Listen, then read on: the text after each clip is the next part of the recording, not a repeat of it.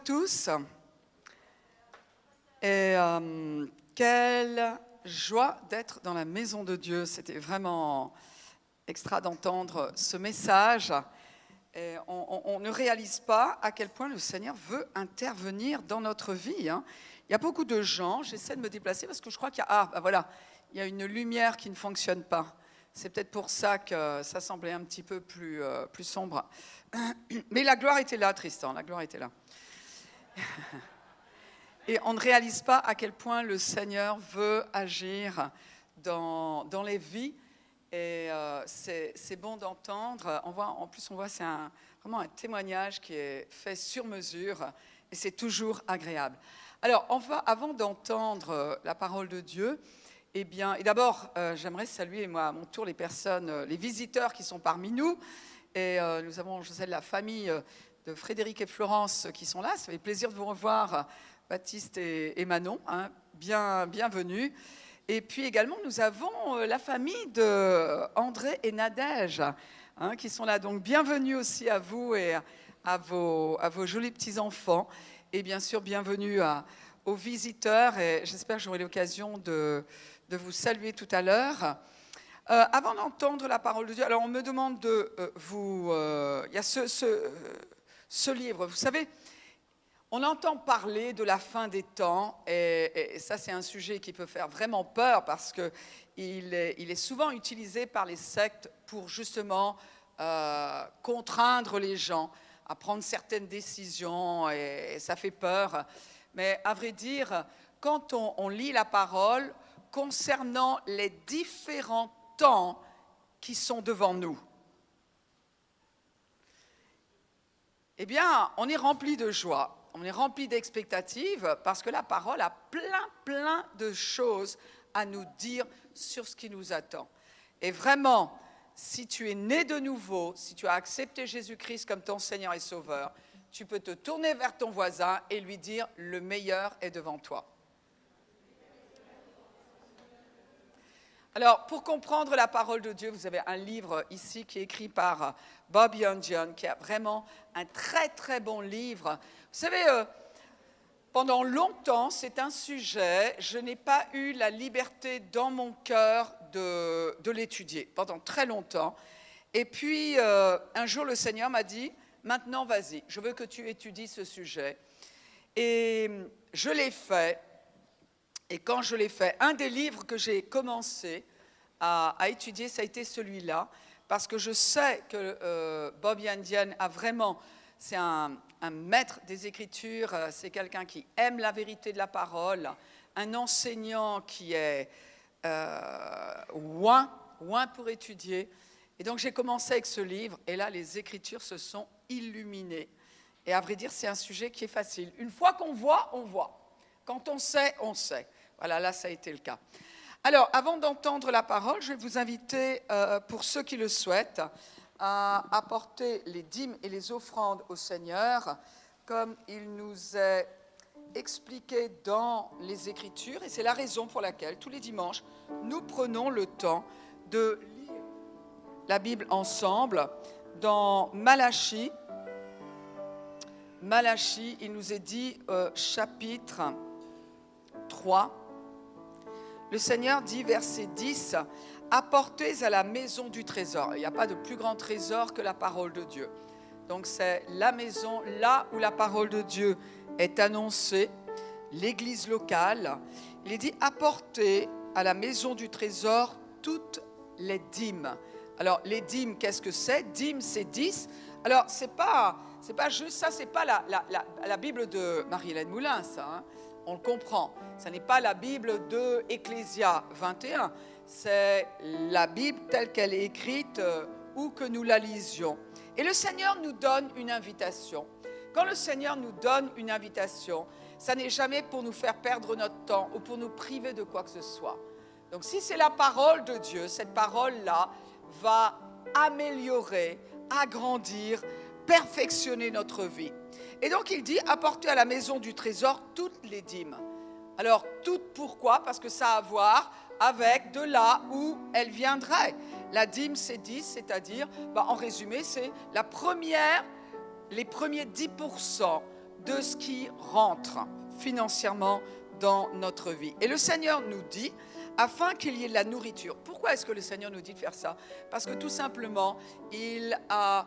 Il a Il, il dit en quelque sorte, c'est ce qui m'appartient. Donc le Seigneur nous dit, bah, faites ce que vous voulez avec les quatre-vingt-dix autres, mais ces dix-là, c'est à moi, c'est-à-dire ils me sont consacrés.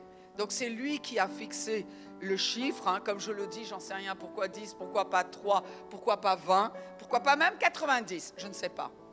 Ce que je sais, c'est que c'est ce qu'il nous demande de pratiquer. Il semble que ce chiffre-là, eh bien, nous amène à vraiment lui faire confiance. Peut-être que s'il nous avait dit, tiens, allez, donne-moi zéro virgule zéro cinq pour cent, on pourrait dire, oh, facile. Non, le Seigneur veut qu'il y ait une réflexion derrière. Bien évidemment, bien évidemment, que nous donne, notre salut ne dépend pas de ce que nous faisons. Notre salut dépend de la personne en qui nous avons mis notre confiance. C'est-à-dire que nous donnions ou pas, nous allons au ciel si nous avons accepté le Seigneur Jésus. Mais en pratiquant cela, nous, nous vivrons mieux sur terre. Certains peuvent dire, moi tu sais, je vis très bien. Oui, mais ça n'est pas que de nous dont il s'agit. Si on a compris ça, on sait que notre vie est plus grande.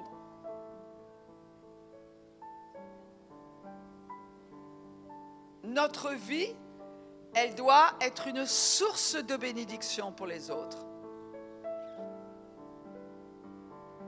Encore une fois, nous donnons, nous ne donnons pas, ça ne change rien à l'amour que Dieu nous porte.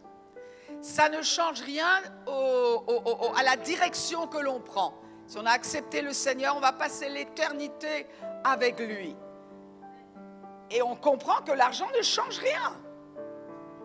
Mais le fait d'apprendre à faire les choses à sa manière, à mettre de côté cette partie et de dire « je la consacre à Dieu ». Je vous ai lu ce, ce verset la semaine dernière qui dit eh bien, ça sanctifie tout le reste. C'est-à-dire, Dieu bénit tout le reste et ça se multiplie. Ça se multiplie, qu'est-ce que cela veut dire?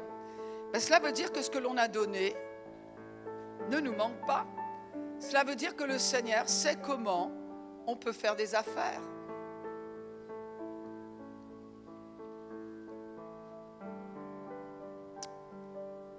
Vous savez, je, je vis avec ce, ce, ce, ce principe depuis que j'en ai entendu parler. Donc, imaginez-vous, ça fait des années, des années et des années et des années. Et c'est vrai que quelquefois, quand on met ce, ce passage en pratique, eh bien, peut-être qu'on ne va pas pouvoir s'acheter immédiatement ce qu'on a pensé faire. Parce qu'on met de côté cette partie, cette dîme que l'on apporte à Dieu. On dit, Seigneur, bah, je l'apporte à ta maison et ça va servir à propager l'évangile. C'est-à-dire que ma vie, elle va aller vers d'autres. Et c'est vrai, ça dépend. Ça dépend euh, quels euh, quel moyens financiers nous avons.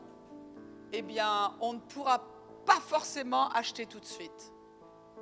Mais j'ai appris une chose, c'est que quand on, on fait confiance au Seigneur, on apprend à dire « Seigneur, si ça n'est pas toi qui me le donnes, je n'en veux pas. »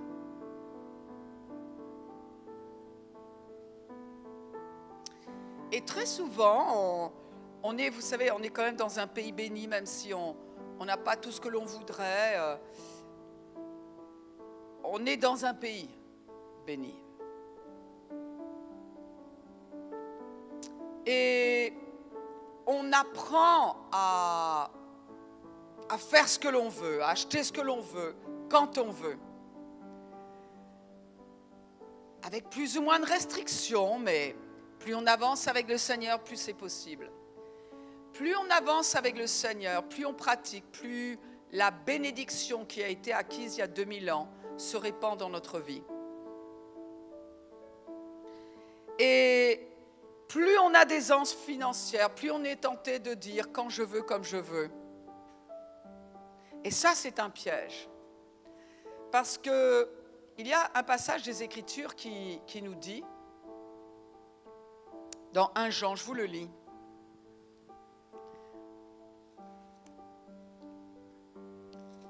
Quand je dis un Jean, c'est plutôt trois Jean un.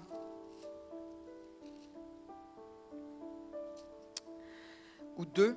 « Bien-aimé, je souhaite que tu prospères à tous égards. » C'est difficile de ne pas inclure tout là-dedans. Tout, c'est quoi? Tout, c'est quoi pour toi? Ben, c'est aussi ça. Et le Seigneur, donc c'est quand même le... Le Seigneur qui parle, c'est le Saint-Esprit qui a inspiré l'apôtre Jean à coucher ses vérités. Et c'est le Saint-Esprit qui s'est arrangé pour qu'elles arrivent jusqu'à nous.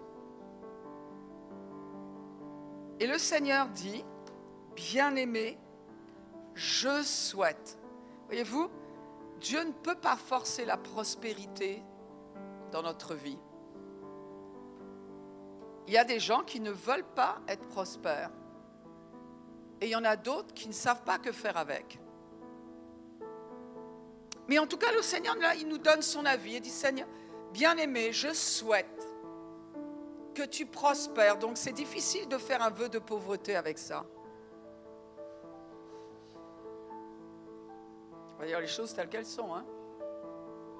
Bien-aimé, je souhaite que tu prospères à tous égards, et au cas où on n'aurait pas compris que tout c'est tout, il va même nous, nous, nous, nous préciser un domaine de prospérité, et il dit, et sois en bonne santé, parce que la santé physique, mentale, fait partie de la prospérité. La prospérité, on ne peut pas la restreindre à uniquement la prospérité matérielle.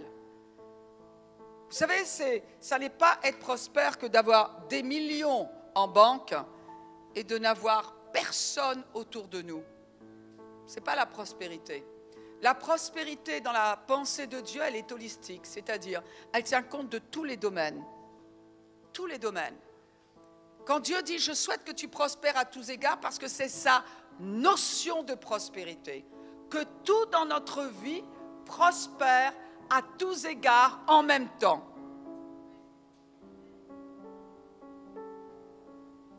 C'est-à-dire dans le domaine matériel, financier, intellectuel, avoir accès à la connaissance. Et puis après, quand la connaissance vient à nous, eh bien, comprendre la connaissance, ça fait partie de la prospérité. Savoir ne pas, ne pas faire de compromis quand il y a des moments de... de tension ou de tentation, ça fait partie de la prospérité. Cette force, ça fait partie de la prospérité. Vous savez que ne pas se décourager face à des circonstances qui n'ont pas encore changé, ça fait partie de la prospérité. Quand on a envie de baisser les bras, quand tout le monde baisse les bras, quand la pression est là, et on est capable de dire voilà ma position, ou voilà ce que j'ai décidé de faire de ma vie. Ça fait partie de la prospérité. Bien sûr, la prospérité, c'est aussi savoir comment éduquer des enfants. Savoir comment les éduquer il y a cinquante ans, c'est une chose. Savoir comment les éduquer aujourd'hui en deux mille vingt et un, c'est autre chose. Même si leurs besoins n'ont pas changé. Les besoins des enfants n'ont pas changé. Ils ont toujours besoin de leadership à la maison. Les enfants n'ont pas besoin de copains comme parents. Ils ont besoin des leaders. Ils ont besoin des exemples. Ils ont besoin d'hommes et de femmes qui savent prendre des décisions. plutôt qu'ils les mettent devant la télé en disant, écoute, euh, non, les, les besoins des enfants, les enfants ont toujours besoin de manger équilibré. Les enfants ont besoin d'aller à l'école, les enfants ont besoin d'être, d'avoir un cercle social pour s'épanouir. Et tout cela fait partie de la prospérité. Et le Seigneur dit, « Bien-aimé, je souhaite que tu prospères à tous égards et sois en bonne santé. » Et il nous dit, « Comme prospère l'état de ton âme. » C'est-à-dire le siège de l'âme, c'est quoi ? C'est le siège des émotions, la volonté, l'intelligence. C'est-à-dire que Dieu ne veut pas simplement donner de l'argent. Parce qu'il y a certains, s'ils avaient ce qu'ils veulent tout de suite, ils arrêteraient de marcher avec Dieu. Et comme justement, tiens, c'est Bob Yandian qui, que j'ai entendu dire cela. Et quand il l'a dit, à vrai dire, ça m'a un petit peu interpellée, mais... je n'ai pas compris tout de suite.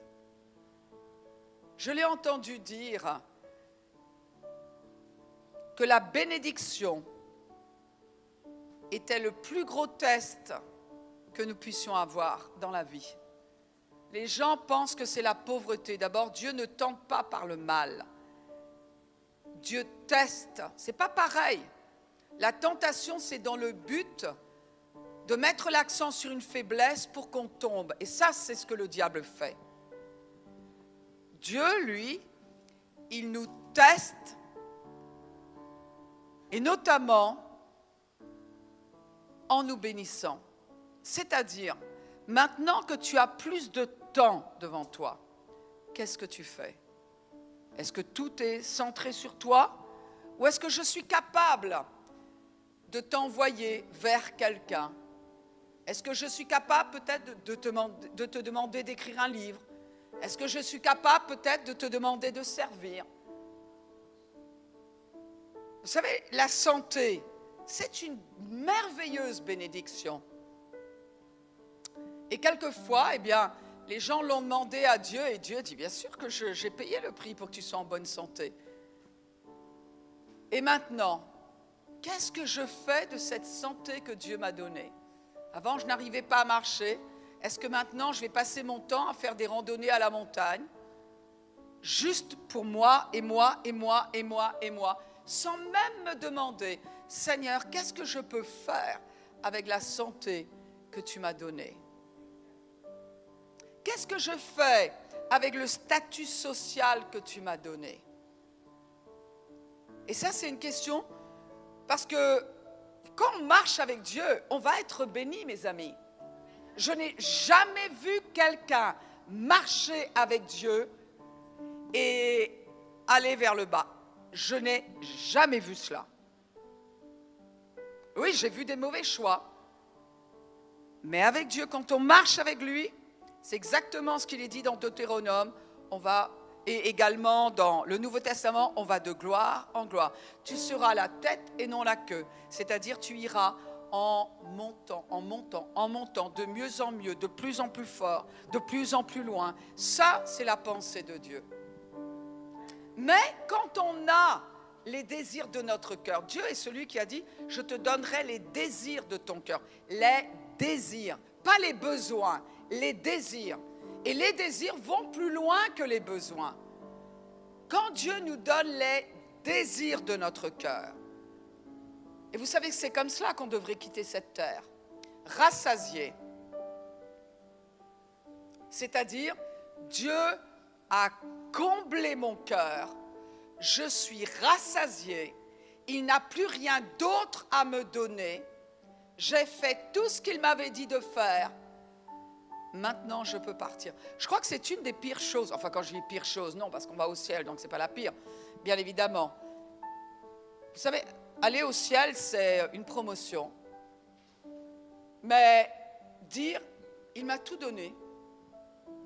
Parce que tant qu'il ne nous a, tant qu'il reste encore quelque chose à donner, vous savez que c'est une grande motivation dans la vie.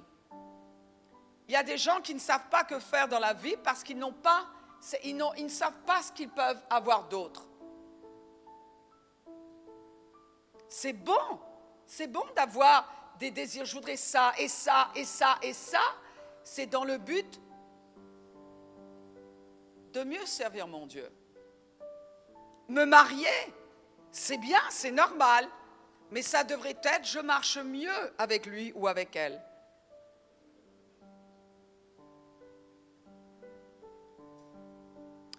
Et si je ne peux pas marcher mieux avec lui ou avec elle, alors c'est que ce n'est pas pour moi ou c'est peut-être pas mon temps. Dieu dit, je n'ai aucun problème à ce que tu prospères. C'est le mot qui est employé. Certains disent, oh, regardez, le mot qu'ils ont, c'est un mot qui est dans la Bible. Mais une vue holistique, une vue d'ensemble, dans tous les domaines, à la fois. Parce que Dieu ne va pas développer un domaine de notre vie, comme par exemple un bras, un bras qui pousse, qui pousse, qui pousse, qui pousse, qui pousse, qui pousse. Et, et tout le reste euh, à l'âge de trois ans encore. Ce n'est pas Dieu. Donc quand Dieu nous fait grandir, il fait grandir tout en même temps. Notre intelligence, notre force. Qui a dit qu'on devait perdre de la force en vieillissant? Surtout qu'Ésaïe nous dit qu'il renouvelle notre force, il renouvelle notre jeunesse. Ça, c'est la prospérité. Là, je devrais avoir plus de réactions que ce que je n'ai. Hein.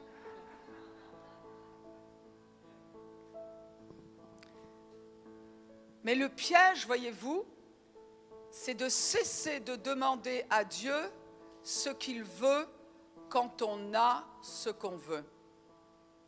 De cesser de lui dire, Seigneur, il y a autre chose que je voudrais, est-ce le moment? Est-ce le temps? Est-ce OK avec toi? Parce que la prospérité a tendance, vis-à-vis de notre chair, à nous rendre indépendants d'avec Dieu. Et ça, c'est un piège. Parce que même en pleine santé, prospérité ça, en pleine santé, on a besoin de demander à Dieu, Seigneur, souhaites-tu que j'entreprenne ce voyage? Mais on oublie, parce qu'on est en pleine santé, on peut y aller, on peut faire ce qu'on veut. On a peut-être suffisamment d'argent pour acheter quelque chose, on a tendance à oublier, Seigneur, souhaites-tu que je le fasse? On a tendance à cesser de consulter Dieu avec la prospérité parce que notre chair se sent forte. Et ça, mes amis, c'est un piège. C'est un piège de dire « je vais acheter cette maison parce que je peux l'acheter ». C'est un piège. As-tu demandé où le Seigneur voulait que tu habites?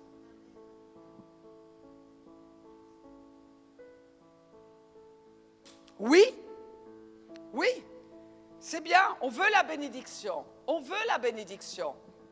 Mais avec la bénédiction vient plus de responsabilité.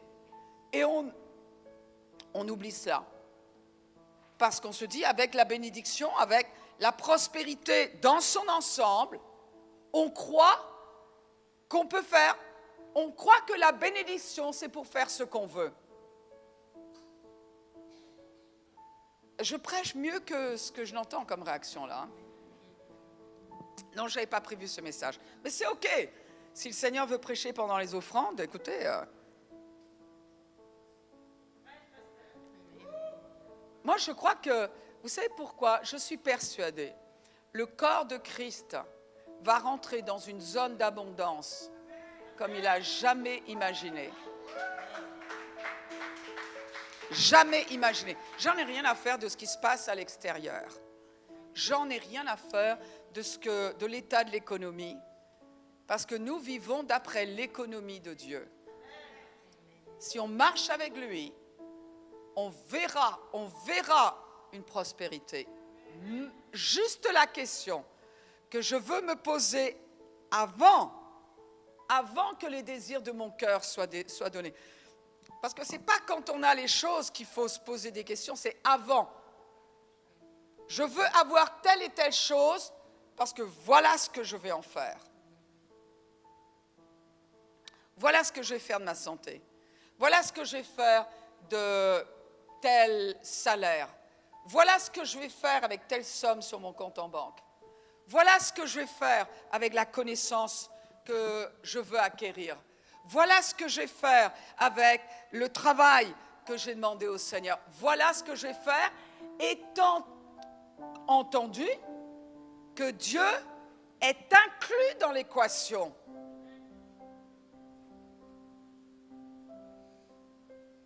Je répète, étant entendu que Dieu est inclus dans l'équation. Il n'y a rien de pire que de prendre la bénédiction et on court, on court, on court avec. Parce qu'après la bénédiction, tu sais ce qu'il y a? Encore plus de bénédiction. Et avec encore plus de bénédiction, il y a besoin d'encore plus de croissance dans tous les autres domaines de notre vie. Parce que plus les autres domaines de notre vie sont équilibrés et forts en Dieu, plus on sait, on sait se servir de la bénédiction. La question est, pourquoi est-ce que je crois ce que je crois? Pourquoi est-ce que j'ai donné ma vie au Seigneur? Oui, bien sûr, parce que je veux échapper à l'enfer. Bien, c'est une bonne raison.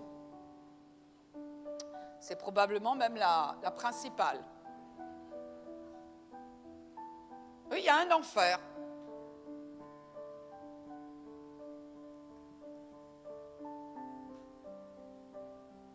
Merci Seigneur pour le pardon des péchés. Mais qu'est-ce que je vais faire? Comment est-ce que je vais vivre sur terre? Est-ce que je vais attendre d'être arrivé au ciel pour servir Dieu? Parce que là-haut, tout le monde va servir Dieu. Vous savez pourquoi? Tous ceux qui sont arrivés au ciel vont servir Dieu au ciel. Et servir Dieu, c'est pas triste. Servir Dieu, c'est une joie. Servir Dieu, c'est une force. Servir Dieu, c'est une aventure. Et je suis bien placée pour vous le dire. C'est une aventure de servir Dieu. On ne sait pas ce que c'est une aventure glorieuse si on n'a jamais servi Dieu. C'est comme si la, la vie était en noir et blanc seulement. Pas de couleur. Vous savez pourquoi? Les gens vont servir Dieu. Tous, tous, tous les chrétiens en arrivés au ciel vont servir Dieu. Vous savez pourquoi? Parce qu'il n'y aura pas de chair.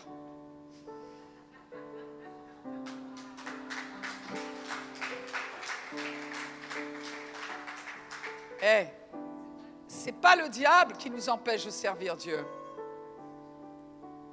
Ça n'est pas le diable qui nous empêche de servir Dieu. C'est notre chair.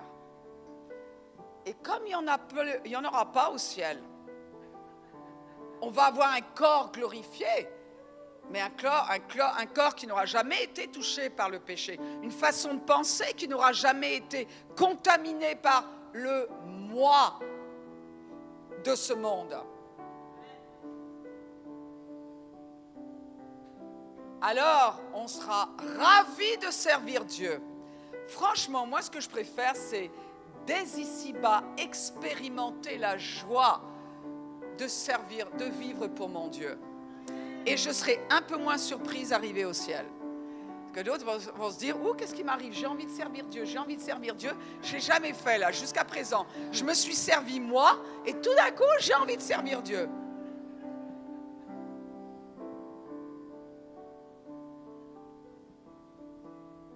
Donc la question est, qu'est-ce que je vais faire de ma prospérité? Qu'est-ce que je vais faire de la connaissance? Qu'est-ce que je vais faire? Moi, je ne sais pas. Quels sont les désirs de votre cœur? Je sais, je sais ce que sont les miens. Je ne sais pas ce que sont les vôtres. Qu'allez-vous faire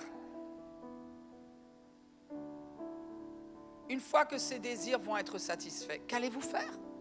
Qui allez-vous servir? Pour qui allez-vous vivre? Est-ce que Dieu pourra encore vous, vous parler?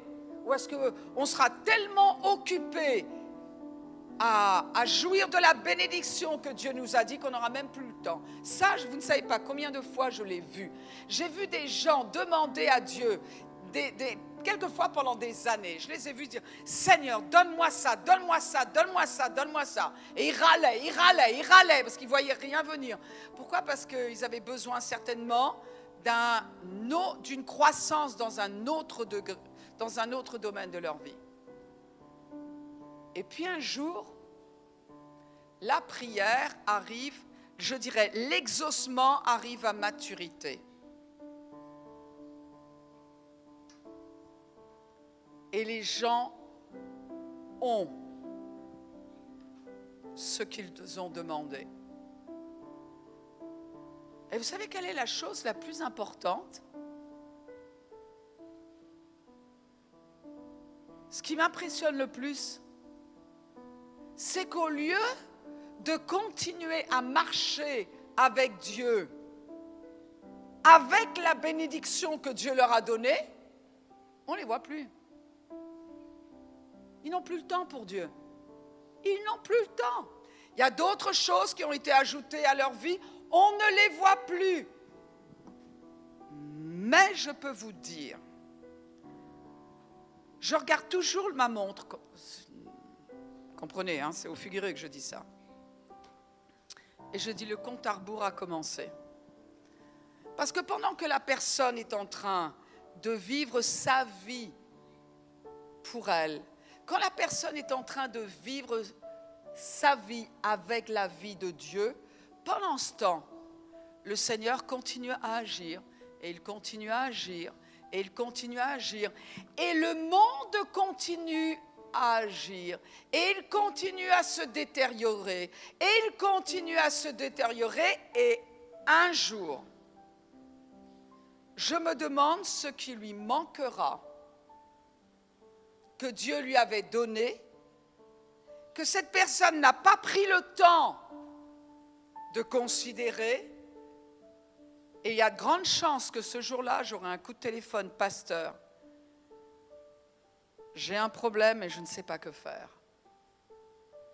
Alors bien sûr, on ne raccroche pas au nez, on dit bien sûr, il y a une solution dans la parole. Seulement, il faudra d'abord qu'il y a un travail dans l'âme de cette personne. Parce que c'est un tout. On ne peut pas dissocier les différents domaines de notre vie. Ça, il faut qu'on le comprenne. On ne peut pas dissocier notre esprit de notre âme, notre âme de notre corps. On ne peut pas dissocier notre mental de nos émotions. On ne peut, on ne peut pas. Nous sommes un. Donc, il faut que tout croisse en même temps. Et, et développer un seul domaine, ou s'occuper d'un seul domaine, sans le, laisser le Seigneur prendre soin du, du reste, c'est se mettre en position de vulnérabilité. Parce qu'il n'aura échappé à personne que le paradis n'est pas sur cette terre. Et ce jour-là, et ce jour-là, or, le Seigneur a une destinée pour nous, pour chacun de nous. Et cette destinée-là, nous y parvenons, c'est-à-dire qu'à un moment, on est arrivé à la fin de notre temps sur terre. Et nous devrions nous retourner en disant, « J'ai fait ce que Dieu m'a dit de faire, avec ce qu'il a fait de moi, et ce qu'il m'a donné, je l'ai fait. » Donc maintenant, ça devient un peu ennuyeux de vivre sur cette terre. Et je voudrais juste y aller, Seigneur. Je suis prêt à y aller. Vous savez, je, je, je pensais à cela, à vrai dire, ce matin, sur un tout autre sujet. Et je me disais, c'est bien les vacances. Oh là là, qu'est-ce que c'est bien d'être en vacances, franchement. C'est super. Et je me souviens, ce voyage que j'ai fait il y a quoi, deux ans, et c'est un voyage que, que j'ai préparé, c'est un voyage où, où je me suis vue dedans avant le temps. Oh, j'avais tellement hâte d'arriver en Ouzbékistan, j'avais hâte. Et j'ai tellement apprécié. Oh là là, tout était nouveau, tout était... Il y avait de belles céramiques à voir. C'était marrant de voir la culture des gens. J'ai rencontré d'autres. C'était super. Le temps à Moscou, oh, un délice. Mais vous savez quoi? À un moment, c'est bon quoi, j'en avais assez. Et, et je me suis dit, c'est énorme. C'est énorme. C'est-à-dire, je me suis dit, même si tout de suite après l'Ouzbékistan, je devais partir à l'autre bout de la planète. Allez, je vais en Afrique du Sud. J'ai envie d'aller en Afrique du Sud. Vous savez quoi? Je me serais ennuyée. Parce que la vraie raison d'un être humain, c'est d'accomplir sa destinée sur Terre. Alors, quand on n'a pas Dieu dans sa vie, ben on essaie de... de changer un petit peu, euh, on essaie d'apporter un petit peu de gaieté, donc qu'est-ce qu'on fait? Ben, on fait tout et n'importe quoi. On prend de l'alcool, pour, euh, on prend de la drogue, on, on fait toutes sortes de choses pour essayer d'ajouter juste cette touche de vie, cette touche de je ne sais quoi qui nous manque. Elle se trouve en Dieu, cette touche de je ne sais quoi. Amen. Et ouais.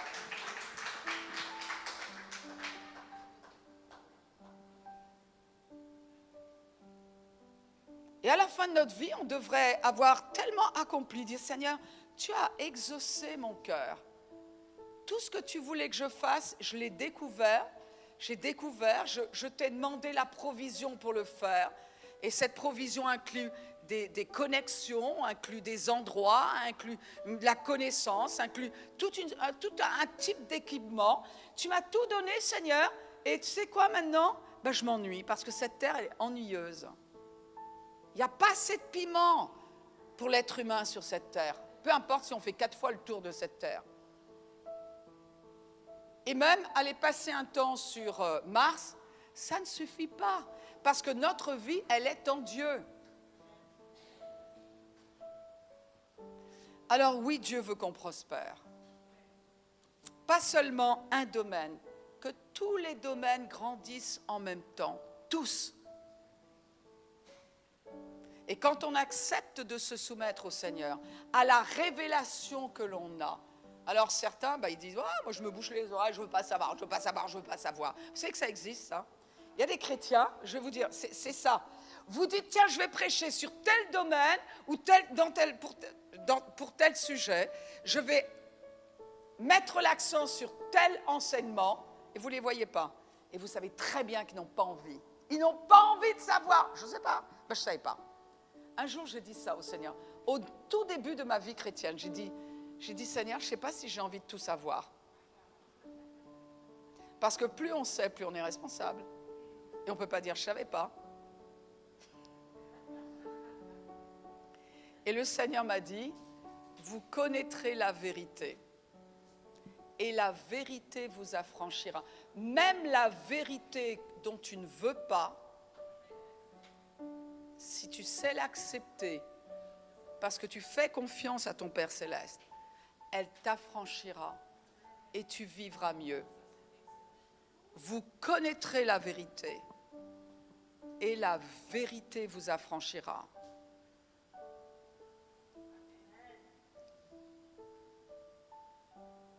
Ah, ma question est à quel point veux-tu être libre ? Moi, j'ai envie d'expérimenter toute la, toute la liberté que Christ a achetée pour moi à la croix. Je veux l'expérimenter.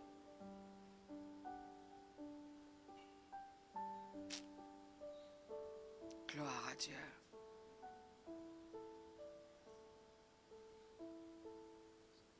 Il y a un silence, dis donc, ça réfléchit dans cette salle, hein? Mais le Seigneur sait... quelle est la parole dont nous avons besoin? Et je vais juste t'encourager. Continue à chercher la vérité. Continue à la chercher.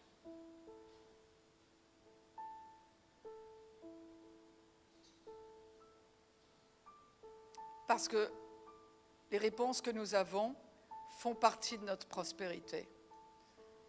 Je vous ai dit, hein, avec cette... cette maladie qui avait été détectée à notre petit-neveu, ce que j'ai apprécié le plus pendant ces quoi, deux mois et demi, trois mois et demi, ça a été la parole de Dieu qui est venue au bon moment.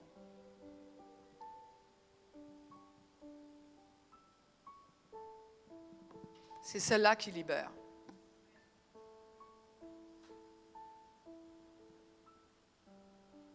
Alors si je te demande comment veux-tu finir ta vie, bon, certains diront oh, attends un peu, euh... certains diront attends moi je démarre là. Hein, euh... As-tu envie d'avoir expérimenté tout ce que le Seigneur a pour toi? As-tu envie d'arriver à la fin de ta vie en disant je trouve que c'est ennuyeux maintenant? Comparé à ce que j'ai vécu avec le Seigneur, ça devient ennuyeux maintenant. J'ai fait tout ce qui, toute la raison pour laquelle j'étais sur terre, c'est voilà, je l'ai fait. Moi, j'ai envie d'arriver à ce stade-là. De dire bon, allez, c'était bien ici, mais c'est quoi vivement que je rentre à la maison? C'était un peu mon, mon histoire du voyage. C'était bien, mais alors vivement que je rentre à la maison.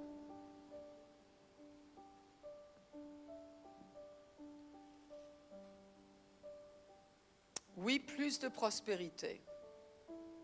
Juste la question, la question du jour. Qu'avons-nous décidé d'en faire? Donc pense à tous les exaucements de prières que tu souhaites. Pense à toutes ces prières que tu as élevées à Dieu. Tout ce à quoi ton cœur aspire. Et pose-toi la question. Qu'est-ce que je vais faire avec quand je l'aurai? Qu'est-ce que je vais faire? Évidemment, qu'est-ce que je vais faire pour Dieu? Parce que si Dieu me le, do- me le donne, c'est qu'il t'inclut. Hein? Non? Seigneur l'auteur, merci mon Dieu pour ces réflexions. Ces réflexions du mois d'août. Seigneur, merci. Père, il y a des questions que nous avons peut-être besoin de nous poser, d'autres que nous ne voulons pas nous poser, mais que nous devons nous poser.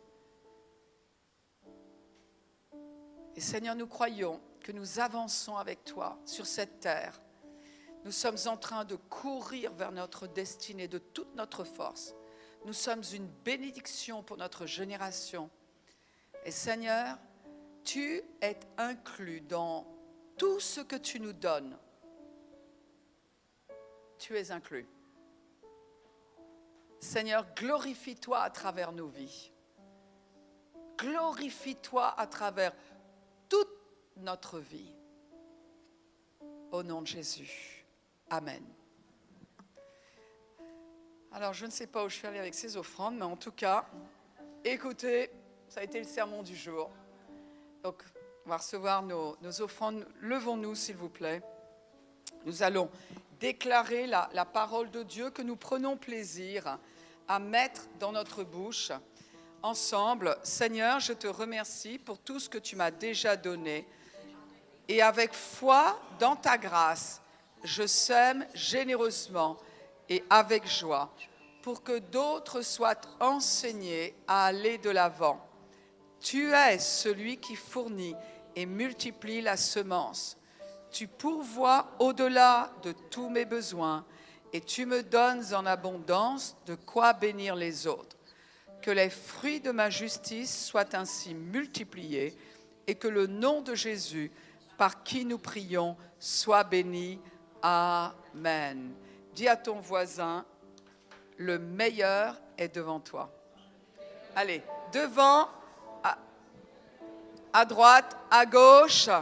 Dis à ton autre voisin, dis à ton autre voisin, le meilleur est devant moi. Dis-le.